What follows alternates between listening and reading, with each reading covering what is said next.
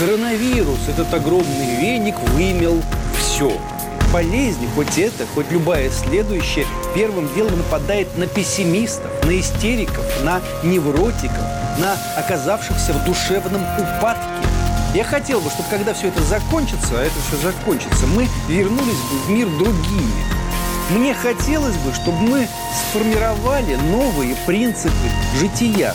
А вот наши ближайшие соседи, которые зарабатывали на исключительно иллюзорных вещах вроде русофобии, вынуждены будут вернуться в обычное свое состояние. То есть перестать плясать, скакать, притоптывать и кидать огрызками в клетку, где сидит Россия. Осознать, что клетка, в которой сидит Россия, запирается не снаружи, а изнутри.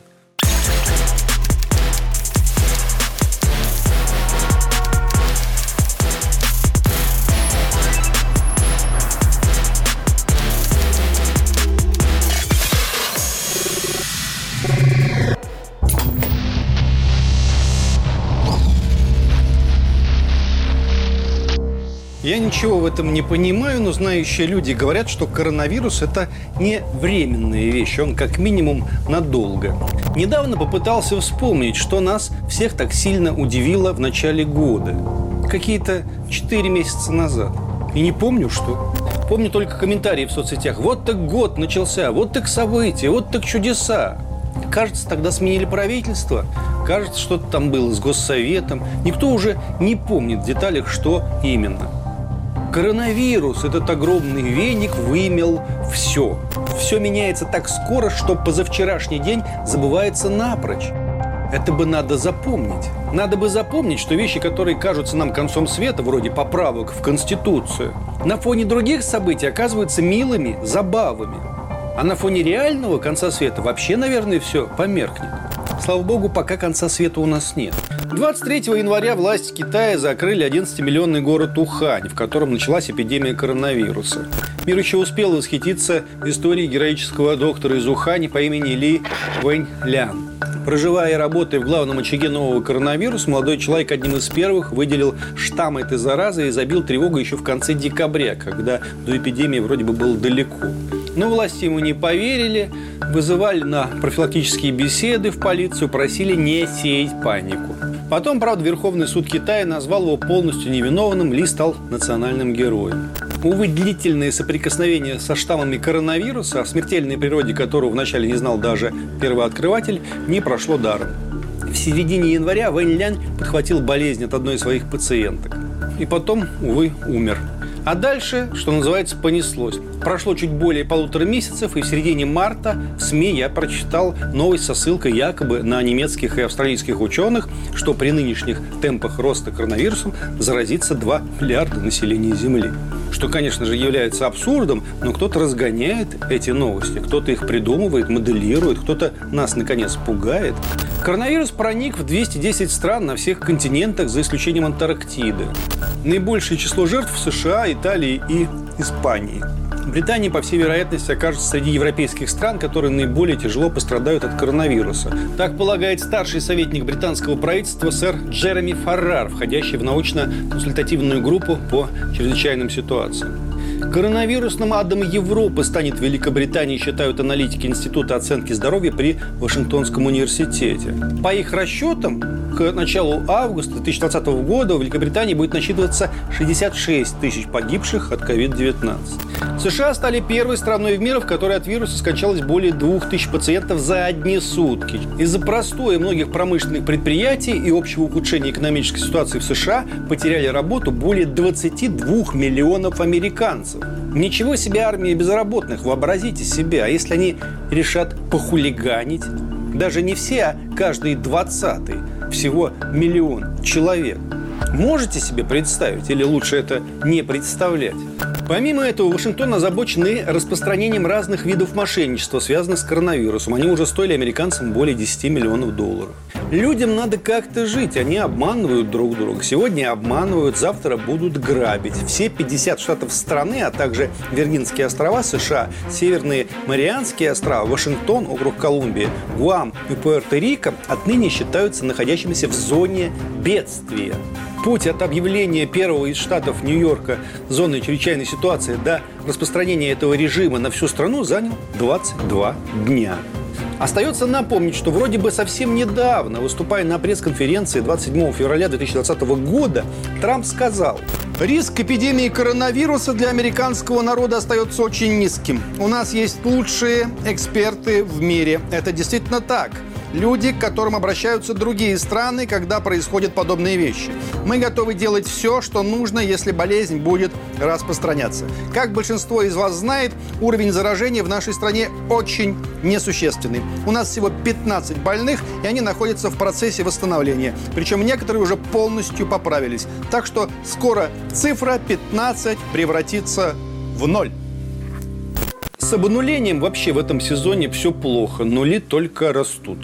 Но одной тенденции все-таки нельзя не заметить. Самые большие проблемы в связи с инфекцией возникли почему-то у самых передовых, или как у нас тут многие это называют, нормальных стран. Выяснилось, что самые нормальные страны при возникновении реальных проблем страдают первыми.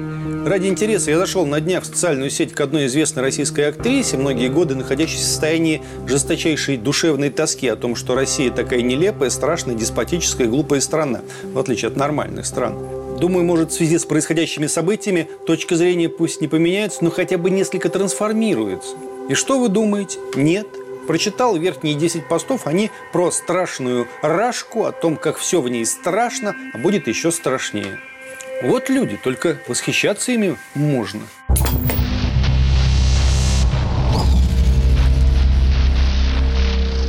Участвовал я в одной телепрограмме, говорили, естественно, о коронавирусе, о мире во время вируса и после вируса, если он закончится.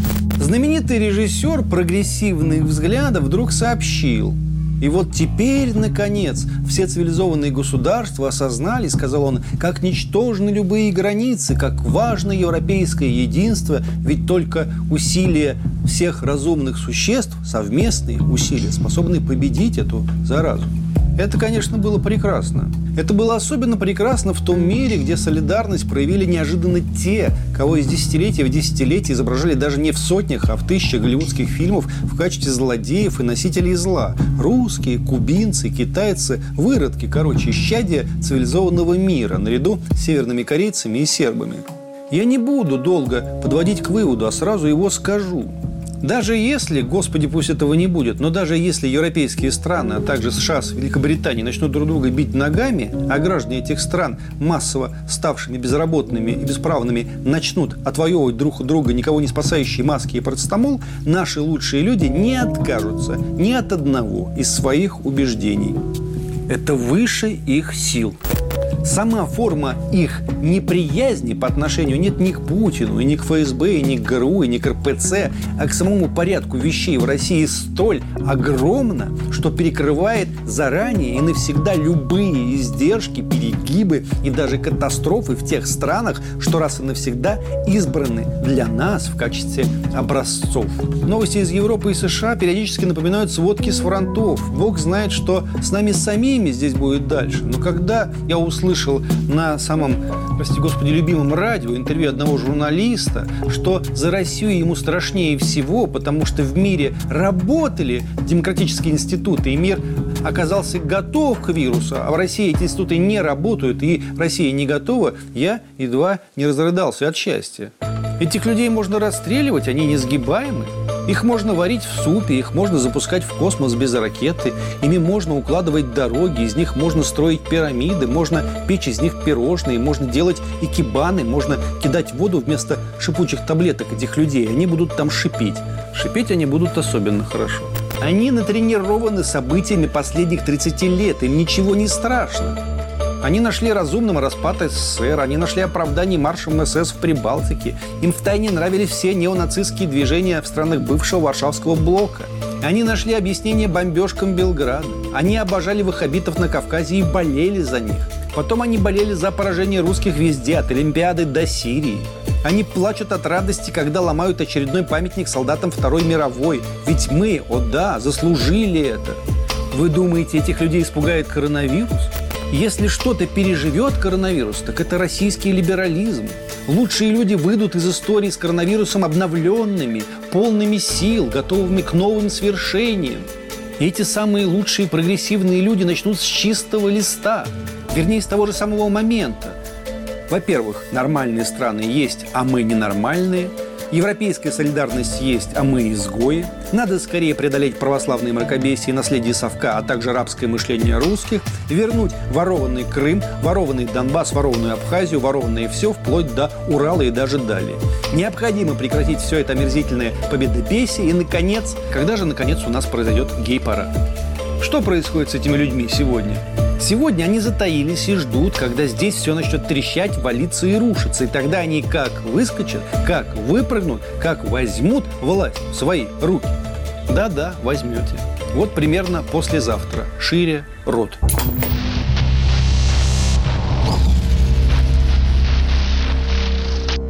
Это вовсе не значит, что у нас все хорошо. У нас все не очень хорошо. У нас пик коронавируса еще впереди, говорят нам. Но с вашего позволения я все-таки оставлю тему коронавируса специалистам. Я хочу про другое. Другое и очень, надеюсь, важное. Я хотел бы, чтобы когда все это закончится, а это все закончится, мы вернулись бы в мир другими.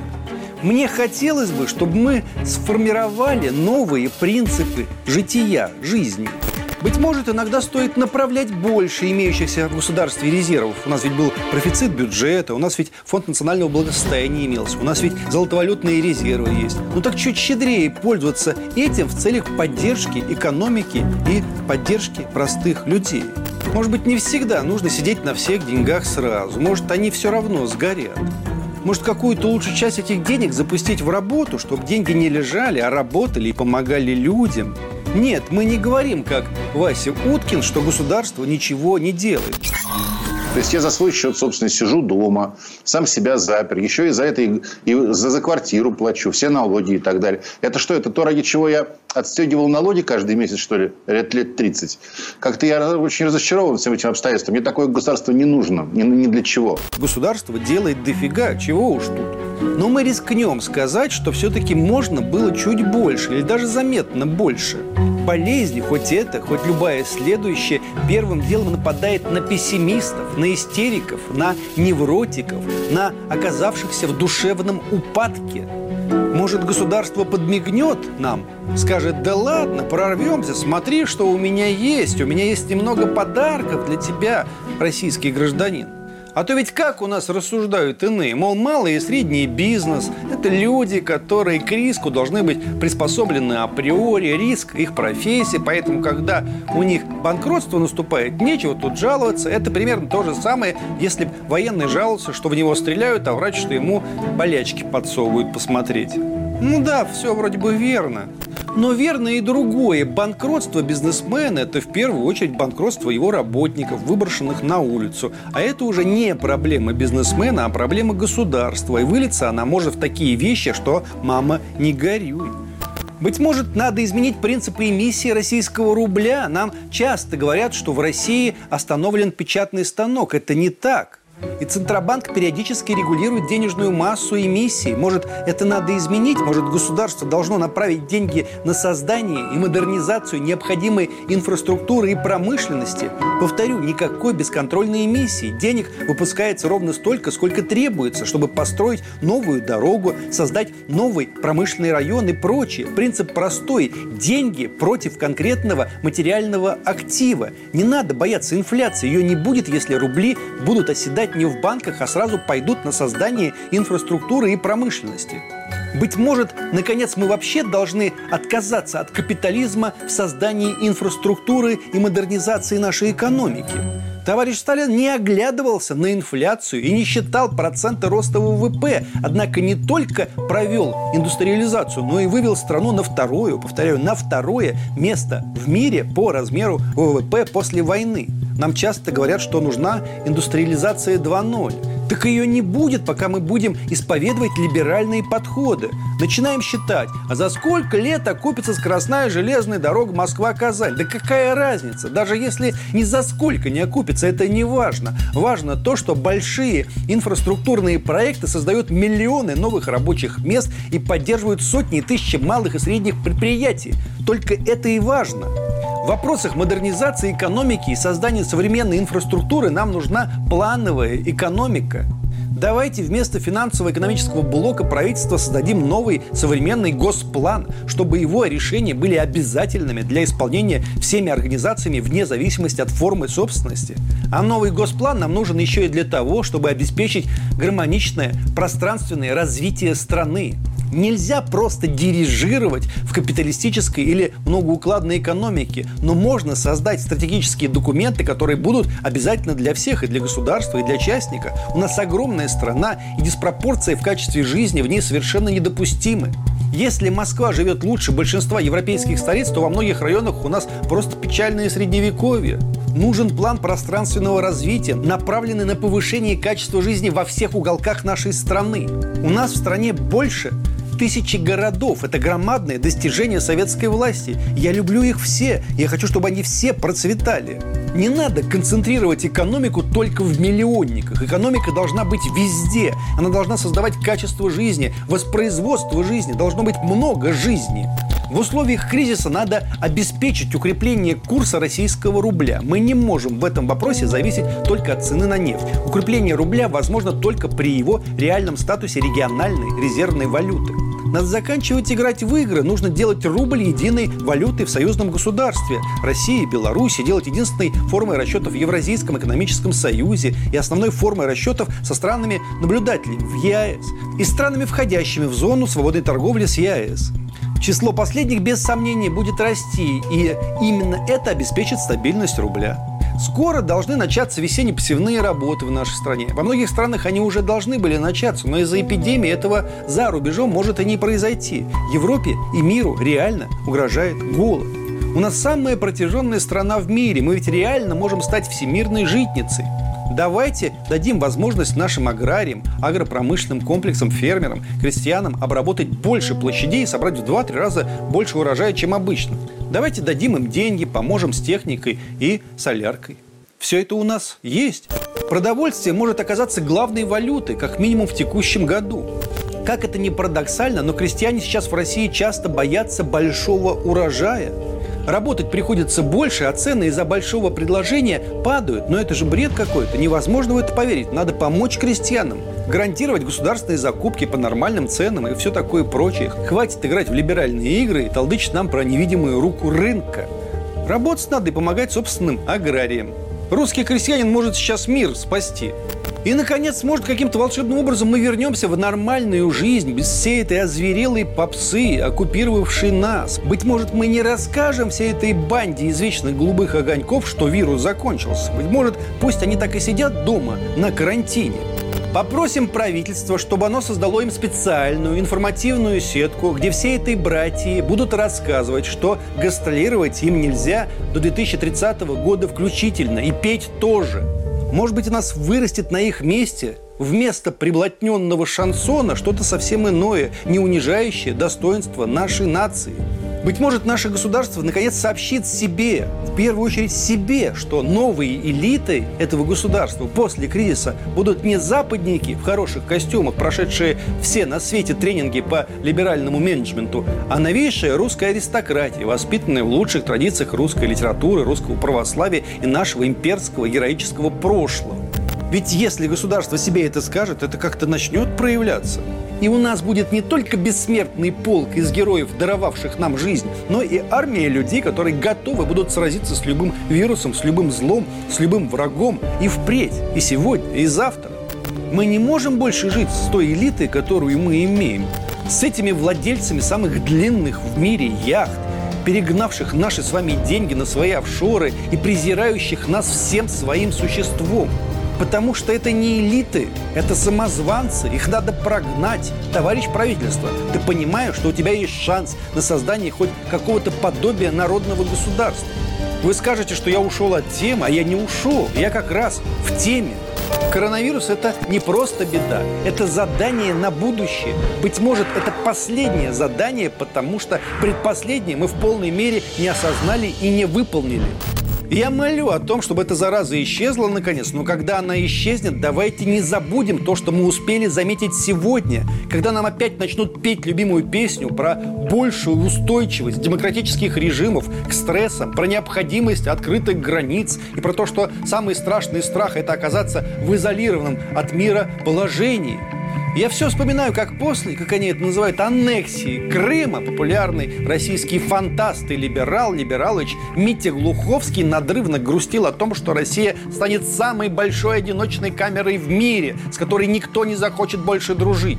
Из дня сегодняшнего остается только печалиться. Ах, от чего нам так мало санкций ввели? Надо было больше вводить. Надо было внести, ввести столько санкций, чтобы мы перешли на подножный корм здесь заранее. Помните, был такой герой Майдана, Яценюк, который хотел возвести стену на границе Украины с Россией? Как жаль, что они не сделали это и не сделали то же самое наши демократические партнеры в Польше, в Прибалтике, да и вообще везде. Отделились от агрессивного мрачного соседа. Нам Господь пас подавал в дни русской весны. Пас за пасом. А мы один пас приняли, а три пропустили. Надо было немедленно признавать Донбасс, а заодно Харьковскую Народную Республику и получить авторкию, отчуждение от мира, закрытость границ. Сейчас бы мы спокойно сидели за огромной стеной, возведенной вокруг России, и с интересом наблюдали бы за всем происходящим. Но ведь не поздно еще образумиться. Не поздно еще перезагрузиться.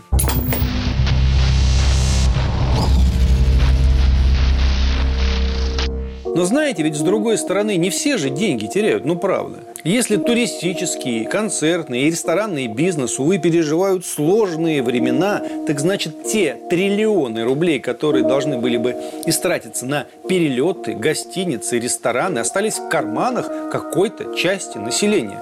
Почему-то про это редко вспоминают. Это целая прослойка населения, которая ничего не истратила, но, напротив, имеет нерастраченные накопления – может быть, кому-то из нас безболезненно и даже на пользу можно будет с детьми побыть, в огородике поработать, даже книжечки почитать. Может даже в чем-то интересное время получиться если не заболеть. И это время позволило бы не только государству, но и многим из нас пересобраться и перезагрузиться. Сделать перерыв в том сонме дел, что казались нам неотложными и жизненно важными, чтобы вспомнить о тех делах, что важнее любых иных. Все, что я хочу сказать, что ваша пресловутая свобода в этих обстоятельствах может катастрофически обесцениться, но останется то, чему цена не упадет никогда. Честь, семья, дети, достоинство, родина, народ, род, Бог. Не мной замечено, но я согласен, что самый важный процесс, который запустила эпидемия коронавируса – закрытие национальных границ. Сначала граждан принудят поменьше перемещаться, и в Инстаграме сразу станет на 99% меньше селфи со всех курортов мира. В перспективе закрытие национальных границ коснется и товарных потоков, уже касается.